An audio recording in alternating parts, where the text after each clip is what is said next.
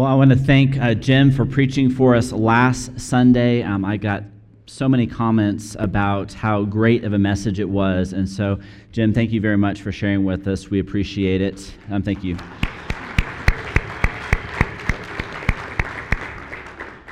Uh, and Laura and I both do appreciate having the Sunday off last week uh, as we are continuing to to prepare for baby hope.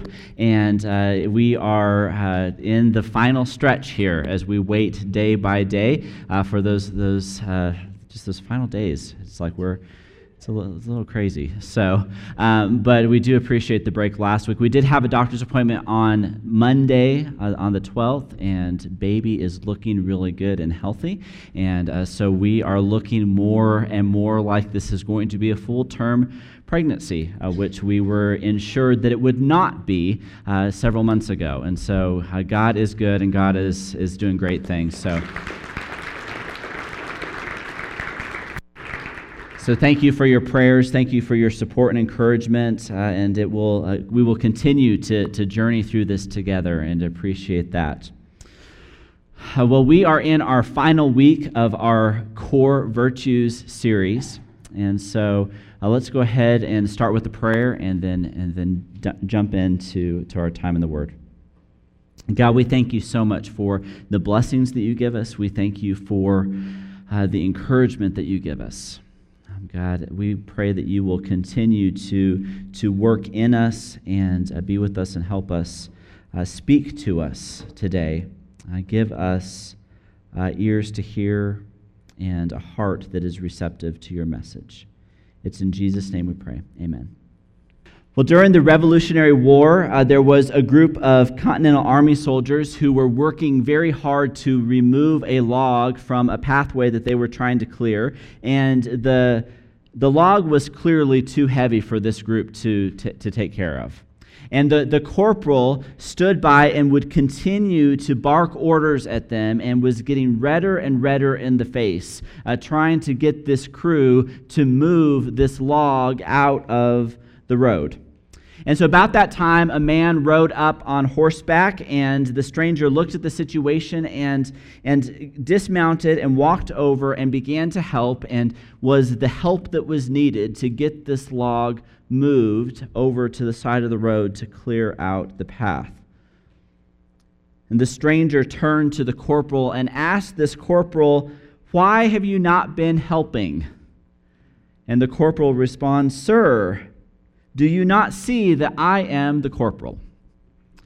And at that moment, George Washington opens his coat and says, Sir, do you not see that I am the general?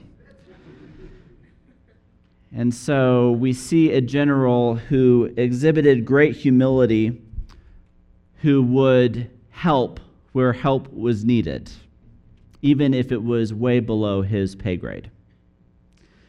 While I was a student at UNM, I was working as an intern at the Christian Student Center, and uh, there was one particular day where I was working in the office and the trash had not been taken out.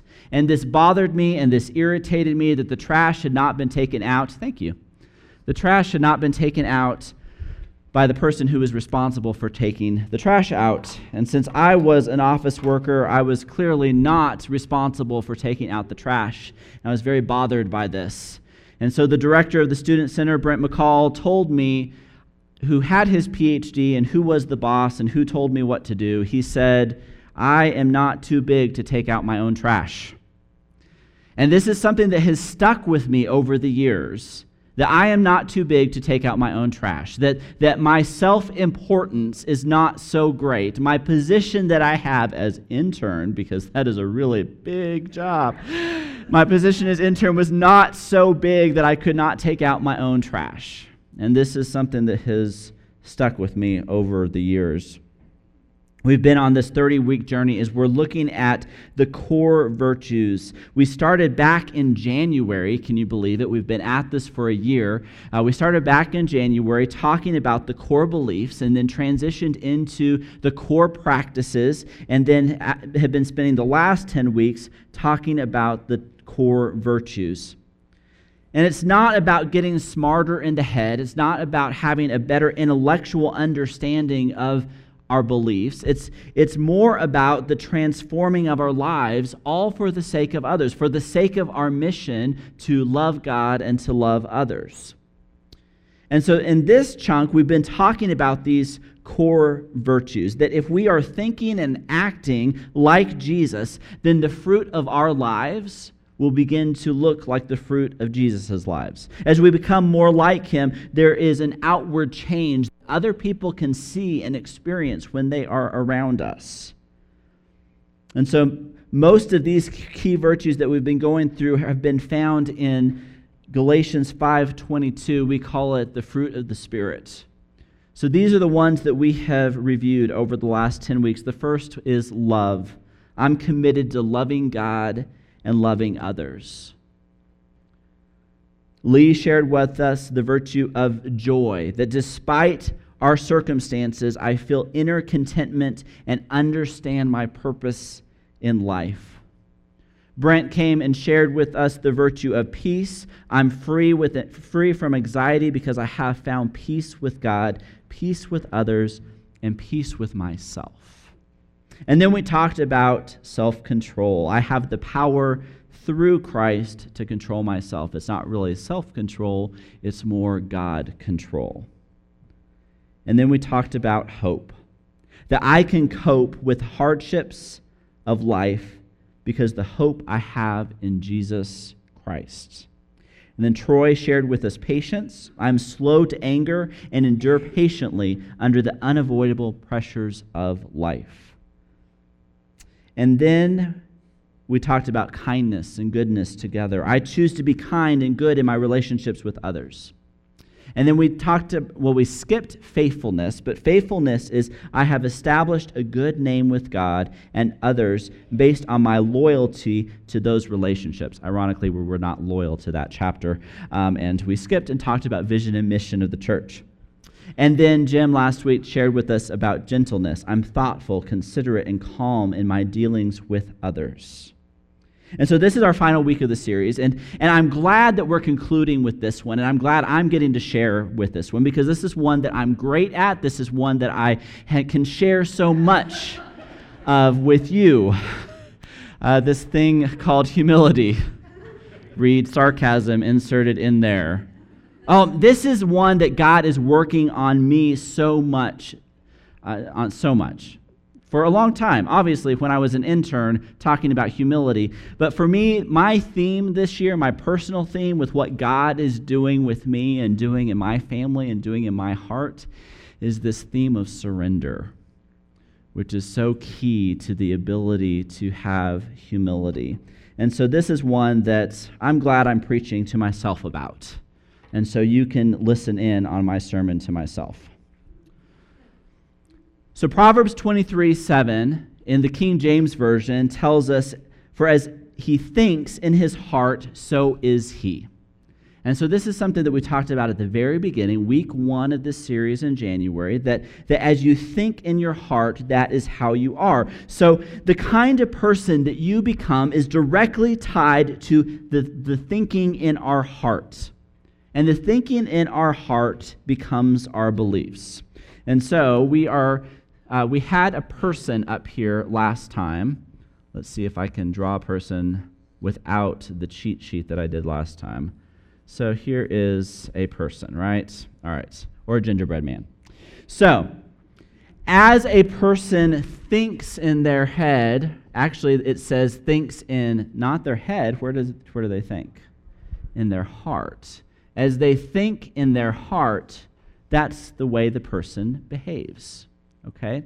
So, so we have this thinking that's intellectual, but we have to get from the head, because the head is just a mush up there, we have to get that thinking into our heart, because that's where belief is. Is the intellectual understanding of something, but actually embedded into our hearts. That is how we believe. So we have all kinds of beliefs in our hearts, right? That there are, there are things in our lives that, that cause us to think certain ways, and that gets embedded into our hearts, and that becomes our belief system. Now, we've got some really funky belief systems. Because over time, things happen to us and things happen around us that we have certain ways of thinking about ourselves, certain ways of thinking about people around us, and certain ways of thinking about the world itself that has become corrupt over time. That we have an enemy that is very effective at twisting the thoughts in our heads that get into our hearts that become distorted beliefs. And so our beliefs about ourselves are flawed. Our beliefs, about, our beliefs about others around us are distorted. And our beliefs about the world becomes crooked and messed up. And so, if we're to become like Jesus, we have to change what is going on in the heart. We have to change those beliefs to re- be replaced with what Jesus believes. And so, as beliefs in our hearts are transformed by the Spirit, little by little, we break away and we chip away the corrupt beliefs and replace those with God beliefs. And the purpose of this transformation that we have little by little is not for our own sake, but for the sake of others, so that we can be a blessing to others. And so the virtues that we have been studying are the overflow of what is going on in the heart. And so if the heart is in a corrupt place, the overflow of the heart will be corrupt. If the heart is in a godly place, the overflow will be godly. And so today we talk about this virtue of humility. And the virtue of humility is I choose to esteem others above myself. I choose to esteem others above myself. So, what we believe about ourselves in our hearts and what we believe about others around us uh, lead to certain belief systems.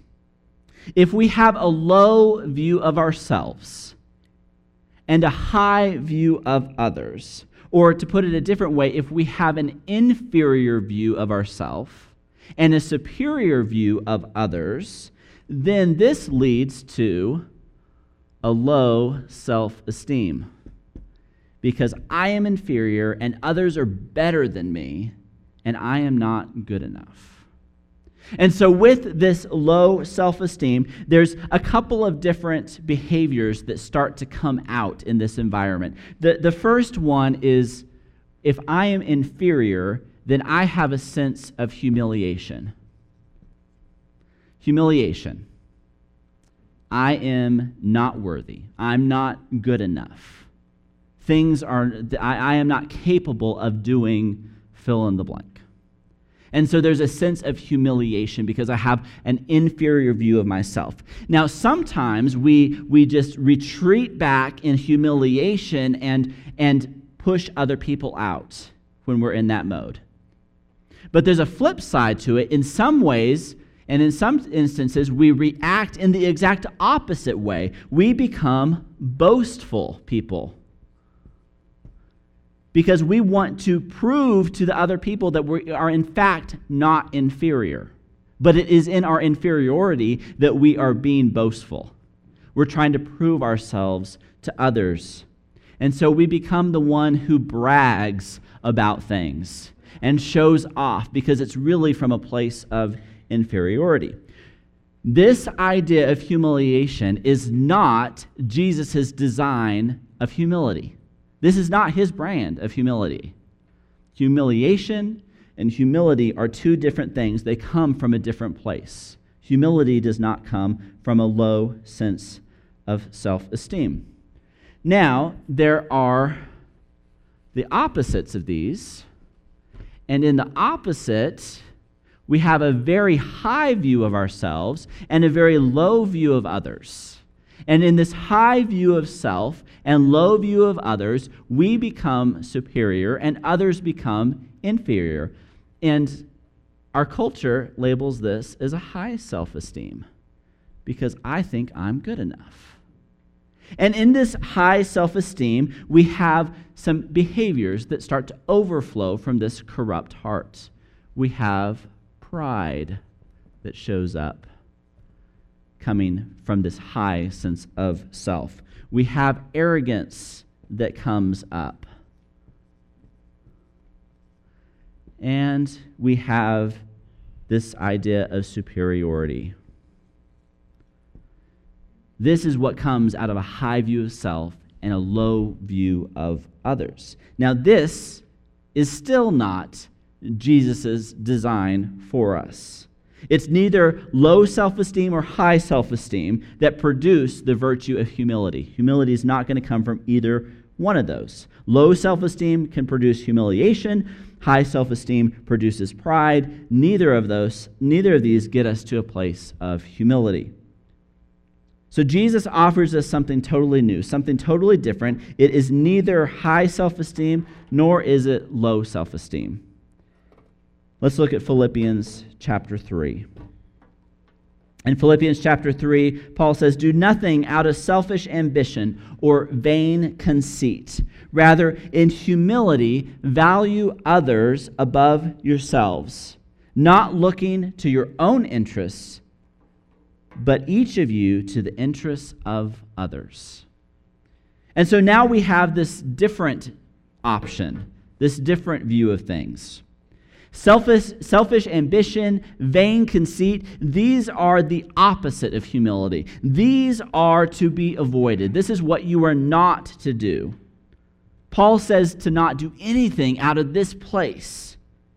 These are characteristics of the arrogant person and arrogance is not where we want to be. The humble person, this is the person who desires to make the focus about others.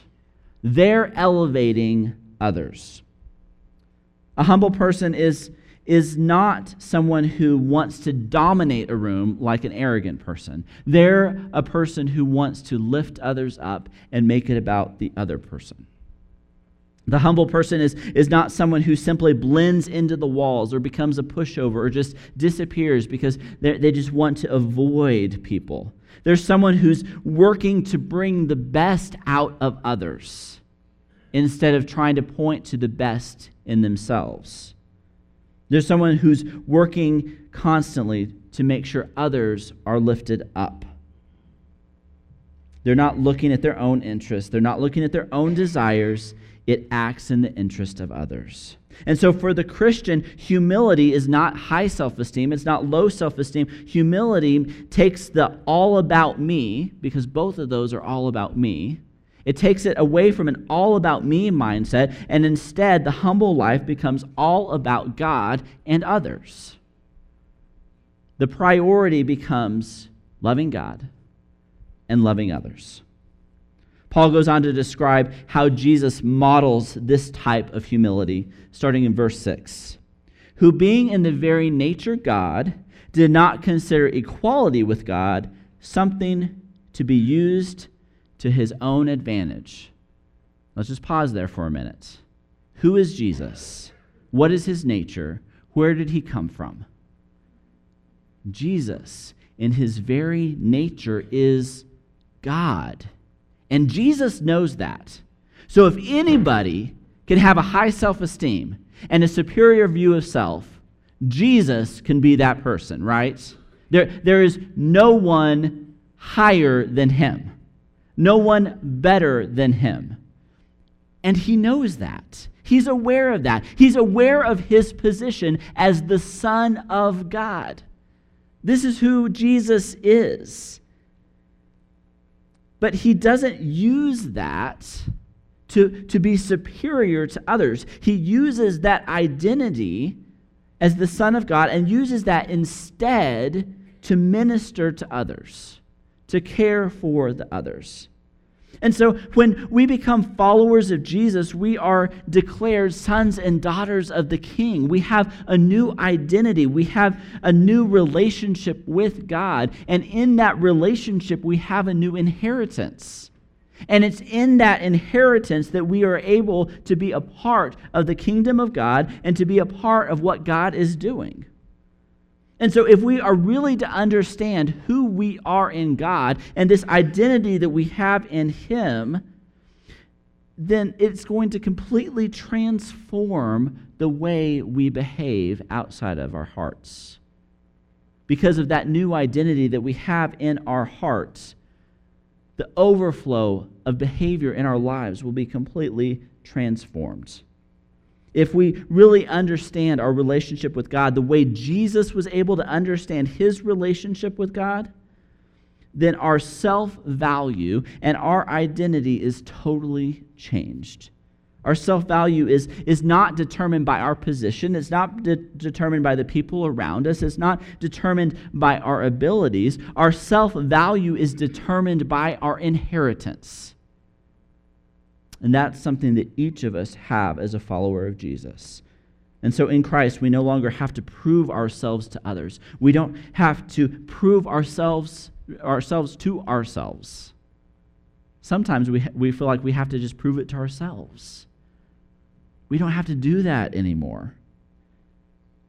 And so I don't know about you, but I, I need to be reminded of this daily. Like every single day, I struggle with who am I? That am I trying to prove myself to someone else? Am I trying to prove myself to myself? Or can I really rest in the truth of who I am in God? I am somebody because Christ is somebody. And that's where my identity comes from. And so the person who understands this is able to see their place and is not threatened by anyone else's position. It does not matter what characteristics you possess, or what position you have, or what opinion you have. My identity remains strong because at the middle of this is not high self esteem, not low self esteem, but what's really at the middle of it is more of a God esteem. That it doesn't come from myself, it doesn't come from a high or low view of myself, it comes from God. And that's where the identity comes from. And so, because of this God esteem, our identity and our security is freed up, and we're able to build others up. We no longer have to worry about tearing others down to make ourselves appear better. We're freed up to build up others. So, let's go back to Philippians. Continuing on in verse 7 Rather, he made himself nothing by taking on the very nature of a servant. So he had the nature of God, and now he's taking on the nature of a servant.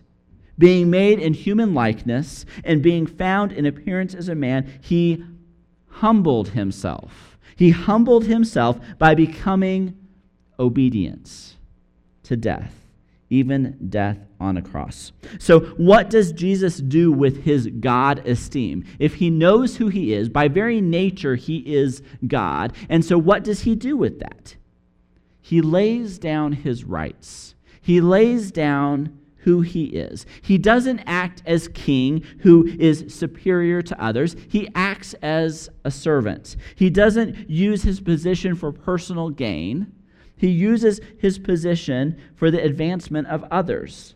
He doesn't put himself above the rules so he can do whatever he wants to do. He is obedient to the rules and obedient to what God is asking him to do, even death on a cross. And so Jesus lays down all of his rights. It's not about what he deserves, it's not about what he has the right to do. He lays down his rights it's about the mission of God. And this is what we're called to do as well. That Jesus, who is the Son of God, and as we're reminded about in our Christmas stories, we're reminded that he comes from God and becomes a baby, the most vulnerable of things, the weakest of things. This is what he becomes. He humbles himself to become human, to be with us. He lays everything down for your benefits because of you. Because God so loved the world that he would give his only son. This is how Jesus enters into our world, and he invites us to follow that. He invites us to follow him in living the same way, the same type of life that lays down their own rights for the benefit of others. And so, can you say that you value others more than you value yourself? Can you say that you lay down your right to be right? That it's not about being correct, it's about lifting the other person up. There is nothing like marriage to teach you a lesson like that. And we will have no personal illustrations this morning. because I'm always right, so we just don't want to go there. So, is it more about the right to be right or is it more about raising and lifting up the other person? Pride can tear down nations, it can divide families, it can destroy lives. And so, will you act with pride? Will you have this behavior that comes from somewhere that is corrupt? Or will you see yourself the way God sees you? And will you use that identity to surrender your own rights, to, to, to surrender your own desires, to act in the, the best interest of others. First Peter gives us this reminder. In the same way, you who are younger, submit yourselves to your elders. There's a whole other conversation there about authority and our surrender to authority and how stubborn we are in that. But all of you clothe yourselves with humility toward one another. Clothe yourself in humility to one another because God opposes the proud, but shows favor to the humble. And so, do you want to be in a position that God opposes? Is that, is that the decision that you want to make? Is that the place that you want to be? A place that God opposes. No, thank you. That is not where we want to be. We don't want to be in a place that God opposes. We want to be a place that God favors. And so I want His blessing in my life. I want Him to be working with me, and I want to be working with Him. I don't want to be in opposition to Him. And so if God is opposing me, I'm in trouble. Not a good place to be there's a part of us that wants to hang on to control. There's a part of us that wants to elevate ourselves. There's one part of us that wants to step on another to advance.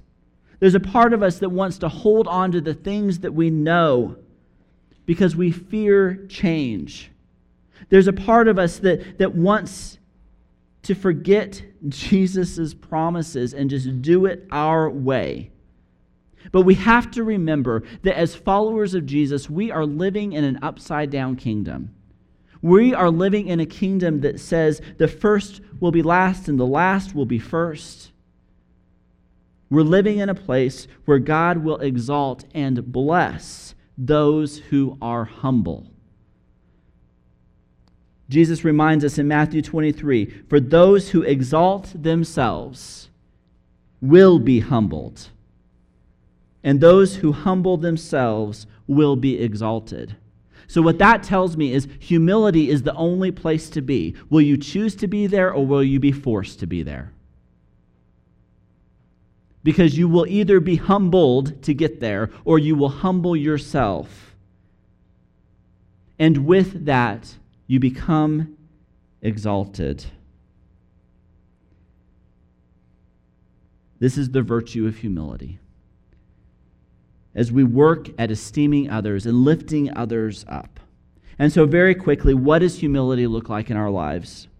First, humility brings the freedom to elevate and esteem others. If I know who I am and I have God esteem within my heart, then I have the freedom to elevate others. That's not a challenge to me, that's not a threat to me. It doesn't matter if someone else is first. I can lift the other person up. There's great freedom in that. Second, humility redirects all of our relationships to be about the well being of others. It's not about me. It's not about what I deserve or what I want or what I desire. By esteeming others above ourselves, we care for people the way Jesus cared for people, the way he calls us to continue to care for people. And so we see needs that we never saw, we see hurt that we've never seen before. We speak life where we never spoke before. We touch hearts in ways that we've never have before. Third, humility brings a desire to reflect Christ in all things. That because the overflow of my heart is godly behavior, we're reflecting who Jesus is in every part of our life. And so I want to end with this quote from Randy Frazee. As the world becomes increasingly self absorbed, humility will not only be one of the most attractive and refreshing virtues to a searching and hurting world, but also a great blessing to our own lives in offering our hearts daily to the Lord as we exalt Him and Him alone. We have a world that's self absorbed. And there are times where it seems like that's what's being rewarded more than humility. But we're promised that the humble will be exalted and the proud will be humbled. And so we hold on to that truth this morning. Let's go ahead and be standing. I think for us, one of the great things is, that we have is prayer especially when we think about the posture of prayer. If, if, if, we, if we pray with our hands out like this, or if we pray on our knees, or if we pray with our hands up above, whatever that posture of prayer is, it's a posture of surrender. It's a posture that indicates a trust in God. It's a posture that indicates humility that it's not what I have control of, it's not what I'm holding on to, it's not what I'm able to do, it is released to God. And it's in His power and His control and His abilities to get things done. And so we're going to enter into a time of prayer now where we simply surrender to God.